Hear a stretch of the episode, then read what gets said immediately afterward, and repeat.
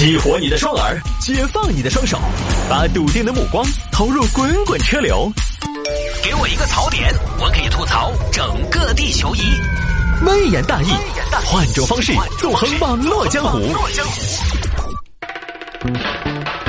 欢迎各位来到今天的微言大义，要继续在这个环节里面跟您分享网络上一些热门的、有意思的小新闻。下了节目之后呢，想要跟谢探进行交流和互动，也欢迎您在微信上边搜索添加谢探的私人微信号。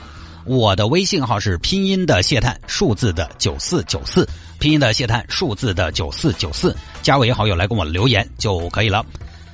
那么听不到节目的直播和重播，您呢也可以在手机上下个软件，喜马拉雅或者是蜻蜓 FM，喜马拉雅或者是蜻蜓 FM，在上面直接搜索“微言大义”就可以找到往期的节目了。来，言归正传，开始今天我们的微言大义分享小新闻。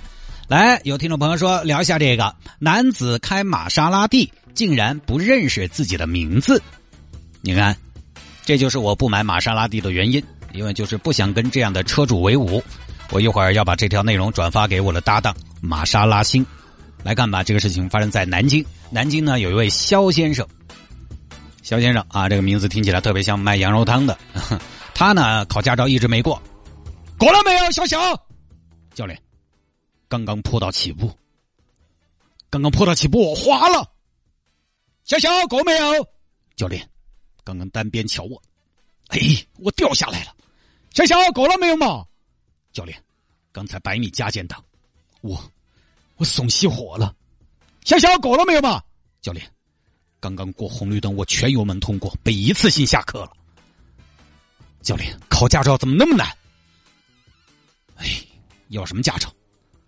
考了两年了，买车的钱早就准备好了。我小百万，我的智商怎么就赶不上财富的增长？看来老天爷给你开了一扇门，就会给你关上一扇窗。老天爷给了我赚大钱的本事，却收走了我开车的本领。哎，不考了，没考驾照又想开车怎么办？有钱呢，肖先生于是就在网上花一万块钱买了本假证，名字也不是他的，叫杨钦某，钦哪个钦？是钦差大臣钦定钦此钦佩的那个钦，一个金属旁一个欠啊，一个金字旁一个欠，就拿着假证上路了，买的是玛莎拉蒂莱万特。那个 SUV，开着那么好台车，好不快哉。前段时间呢，肖先生开车遇到交警检查，刮起了。过来，过来，过来，过来，来。警官找这，你这个车没有按规定放置检验合格标志啊啊！啥啥子意思？就是你这个没有放标志啊，检验合格标志。啥啥子标志？前挡风玻璃上检验合格标志。您这个车没有，啊？那个那个发了就对了嘛，你们有记录就对了嘛，那个未必还要贴起啊。当然啦，哎，尽管那个合格证你硬是明知故问，我这个车肯定合格噻，我这个车尽管百多万，百多万还合不到格啊？啊，意大利原装进口，法拉利一样的发动机，我不可能不合格哦。我这个我以为嘛，它是国家免检产品嘛。哎。您这个是新车吧？啊，新车提车就得有合格标志，就应该贴上啊！我管你是意大利产的还是索马里产的，到国内销售得符合国标，不是说它质量不行，你关键是你上路你得符合咱们国家上路的标准，是吧？各方面你得满足国内的上路标准。别说你这个车，就是法拉利、法拉利本利啊、本拉，它也不是每台车都可以合格上路。我举个例子，法拉利恩佐就不行，是好车吗？当然是啊，多贵啊！但是就是不能上路，知道吗？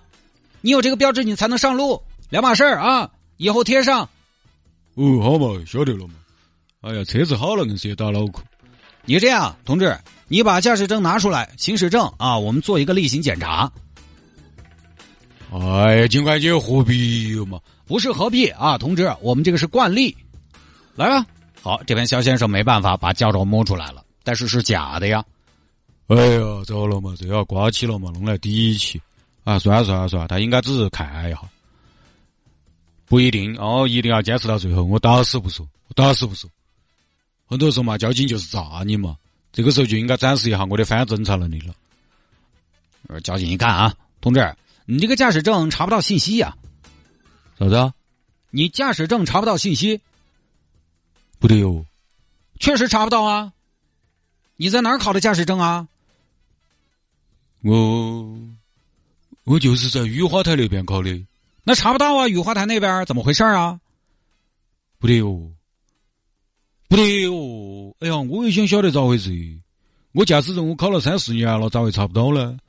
考了三四年了，考了三四年是不是吊销了呀？没有的嘛。哎，警官，你好生查一下哦，你要还我一个清白哦。这肖先生这么一演，觉得自己刚才那个反问特别漂亮啊，直接给了交警一种自己很无辜的感觉。同志，这样吧，你报一下你的身份证号。身身份证号，身份证身份证我没带，没带。您记不住你的身份证号码？哦，那那个记不到的，那个没有记。我没带身份证，但是我驾照这个确实是真的。但是你这个驾驶证号码前几位他也不对呀。哎，警官，你莫冤枉我，我都开这个车了，我还是人大面大的。你还人大面大？你这车排量倒是挺大。你叫什么名字啊？我叫那个，我看哈，呃，杨凯良。叫什么？杨凯良。杨侃良。你写一下呢？写啊？写嘛写嘛。杨嘛杨树的杨嘛，看嘛看到的看嘛，良嘛良好的良嘛。哦，杨砍粮啊，砍刀的砍，砍字辈儿啊，同志。你小伙子脾气挺暴啊，那你说你爸妈怎么给你取这么个字儿呢？怎么就取了“砍”字辈儿呢？呃，我妈说希望我以后就是砍嘛，砍，砍什么呀？砍脑壳吗？哦，对，因为砍嘛，砍他就是他的意思，就这儿双十一了，他希望我长大了好砍价。哦，因为我们普通老百姓买东西，呃，还是讲究个实惠，性价比高，不能不砍价，晓得嘛？所以叫杨砍良。哦，我再问你最后一遍，你叫什么名字？我警官，我说，我就叫杨砍良，对吗？好吧，那你过来，你再看看你这个驾照上是什么名字？你看，杨砍良，对的嘛？这念砍呐？大哥，这念砍呐？这不念开吗？改了啊，这念钦，知道吗？钦差大臣的钦不念砍。哦哦，对对对，我记错了，我都记错了，警官不好意思，我记错了。好，我叫杨侃钦。你啥玩意儿？这是杨钦良、杨侃钦，你自己的名字这么多年都念错了吗？哎呀，这个因为显得不重要嘛。你赶紧的啊！你这驾照假的，知道吗？叫什么名字？哎呦，好嘛好嘛，我叫肖凯。肖凯。肖凯，你为什么叫杨侃良？啊，小名啊！大家好，我是肖凯，我的小名叫杨侃良。嗯，这个是假证，假证，我承认。为什么用假证？我买的。为什么要买？我考驾照考了三年没考过。三年没考过，倒在科目几啊？我看您这文化程度，科目一应该就倒下了吧？呃，警警官，你该罚罚，你莫洗脑壳。我考了三年，不可以说不努力了啊。但是驾照这个东西，因为它门槛在那儿，又不是说努力就会有回报。我最后干脆买了个驾照。你连你驾照证上的名字都不认识啊？功课都不做一下，可见您啊平时路上开车有多么的放纵。最后呢，这个肖先生是车辆被暂扣，肖先生去交警大队处理，理论上呢是两百元以上两千元以下的罚款，然后还可以拘留十五天。所以啊，各位，驾驶证这个东西呢，现在啊，你不能有任何的侥幸心理了，有就有，没有您就别开。早些年确实有很多朋友拿个假证啊，反正也到处开，呃，甚至再早几十年的朋友，可能说实话，我们搁这儿听听节目的朋友，可能里头都有，可能有些朋友那个驾驶证嘛，就没有正儿把你考，嗯，他也无所谓，可能早些年是没有联网，反正手里边交警他也没有警务通，就纯粹拼做工。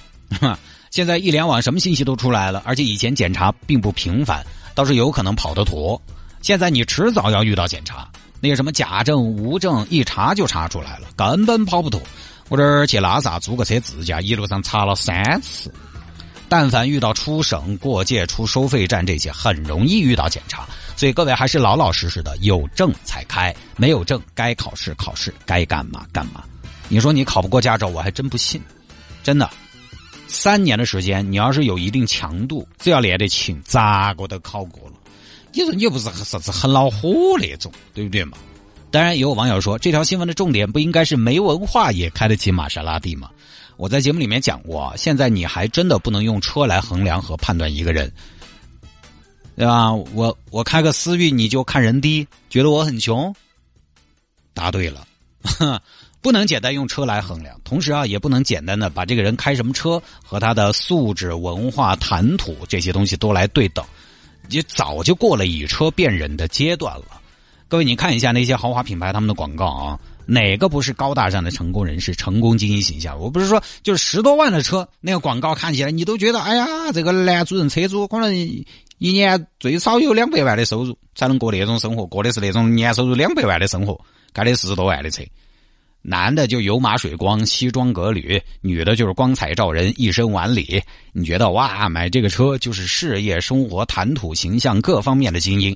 但是各位啊。你们都去过 4S 店吧？你去 4S 店看一下，或者再简单一点，你照照镜子看看自己，对吧？我管你什么是是什么普通品牌还是什么豪华品牌，大家去看一下，其实还是大家都是普通人，没得广告头那么的精英。哦，现在奔驰、宝马的那些啥子，还是跟自由市场两个样，呃，没有任何贬低各位车主的意思啊。就我开的车还不如你们呢，没有其他意思，就是。人很杂啊，就是土老肥也在那儿。但土老肥，我我我没得其他意见哈，我觉得没关系啊。我这辈子的梦想就是有一天能成土老肥。但土老肥也在那儿，知识分子也在那儿，非主流也在那儿啊。就汽车品牌以为自己的消费者是广告里那样的，消费者也以为自己是广告里那样的。但其实现在车就是车，人和车得分开看。除非是上到法拉利、兰博基尼这种这种级别这种人群呢，确实因为他裸车三四百万了。三四百万那个跟几十万的豪华品牌的差距就确实很大，这个也不是什么贷款，就是谈个车一成首付谈得出来的，一成首付都要五六十万。还有就是一些性能版的车型上面，它的消费者性格和人群会比较鲜明一点。你比如说买奔驰 AMG、买宝马 M 系、买奥迪的 S、RS 啊这种，花了更多的价钱买过剩的性能的，它我们不说它。穿着或者说其他的方面，它肯定人群特点会比较鲜明。一拉出来，它肯定跟买普通版本的人群就不太一样。至于说普通的奔驰 C、E、宝马三五、奥迪 A 四、A 六这些，也是豪华品牌，但是它能覆盖的人群太大了。它有人买来家用，也有人买来商用，做生意的也可以买，然后小白领也可以买，包括玛莎、莱万特啊。其实玛莎这两年慢慢路上也多了，因为在百十来万这个价位里面，玛莎它是意大利进口的，它车标很多朋友还认，呃，也有情怀。发动机好像也是法拉利代工的，它另外还有那么大还是个 SUV，同级别叉五 GLE 这些个性少了点卡宴呢，卡宴一也是街车，路上到处都是。另外啊，卡宴的起步价呢，因为因为这个保时捷的价格。其实比较坚挺，而其他同级别的车型呢，多而不少有些优惠，所以它的实际落地价其实，呃，卡宴还是比莱万特的低配的价格还是要高一点。所以现在各位，你看莱万特在路上也多起来了。现在路上看到什么莱万特的几率比看到总裁吉伯利的几率要大得多。大家以前都把车分类，觉得开卡宴的是暴发户多，开雷克萨斯的知识分子多。现在网上也依然有这样的说法。其实现在慢慢的就没得这个说法了，因为在同价位这些车。其实都算是佼佼者了，它各有取向不同而已，没什么太多好选的。你知识分子晓得选，人家开馆子也晓得选这个车。好的东西大家都认，你晓得它好，人家也晓得它好。这两年车市比较萧条，但是豪华品牌你看啊，一直销量还不错。奔驰、宝马、雷克萨斯这些都在涨，为什么？而且几个头部品牌越卖越好，就是翻来覆去，大家还是就认这几个牌子。你说开宝马是暴发户，开奔驰是土老肥，那选来选去这个价位还有。还有几个可选的？你告诉我，我想买一台 C 级豪华品牌轿车，除了 E 五、A 六 L，你还能给我推荐什么？CT 六嘛，S 九零嘛，然林肯大陆嘛，最多加一个 ES 三百 H 嘛。但 ES 三百 H 属不属于中大型车？这个还有争议啊！就跟我前面说的那几个车是不是车型上的同一级别？还有争议，它价格是同一级别。你格外还有什么嘛？也就是这几款车里边选嘛，管你什么暴发户、土老肥还是博士后艺术家，你选来选去就这些，所以必然的同款车里面可能又有暴发户，又有艺术家，还有博士后，对不对嘛？车和人对号入座，真的已经是非常不精准的辨认手段了。何况说开玛莎拉蒂能证明什么？能证明他确实有钱，确实。但是有钱和有文化本来有的时候就不一定有必然的联系。所以玛莎拉蒂车主肖先生连“亲”这个字都不认识，认成“侃”不奇怪。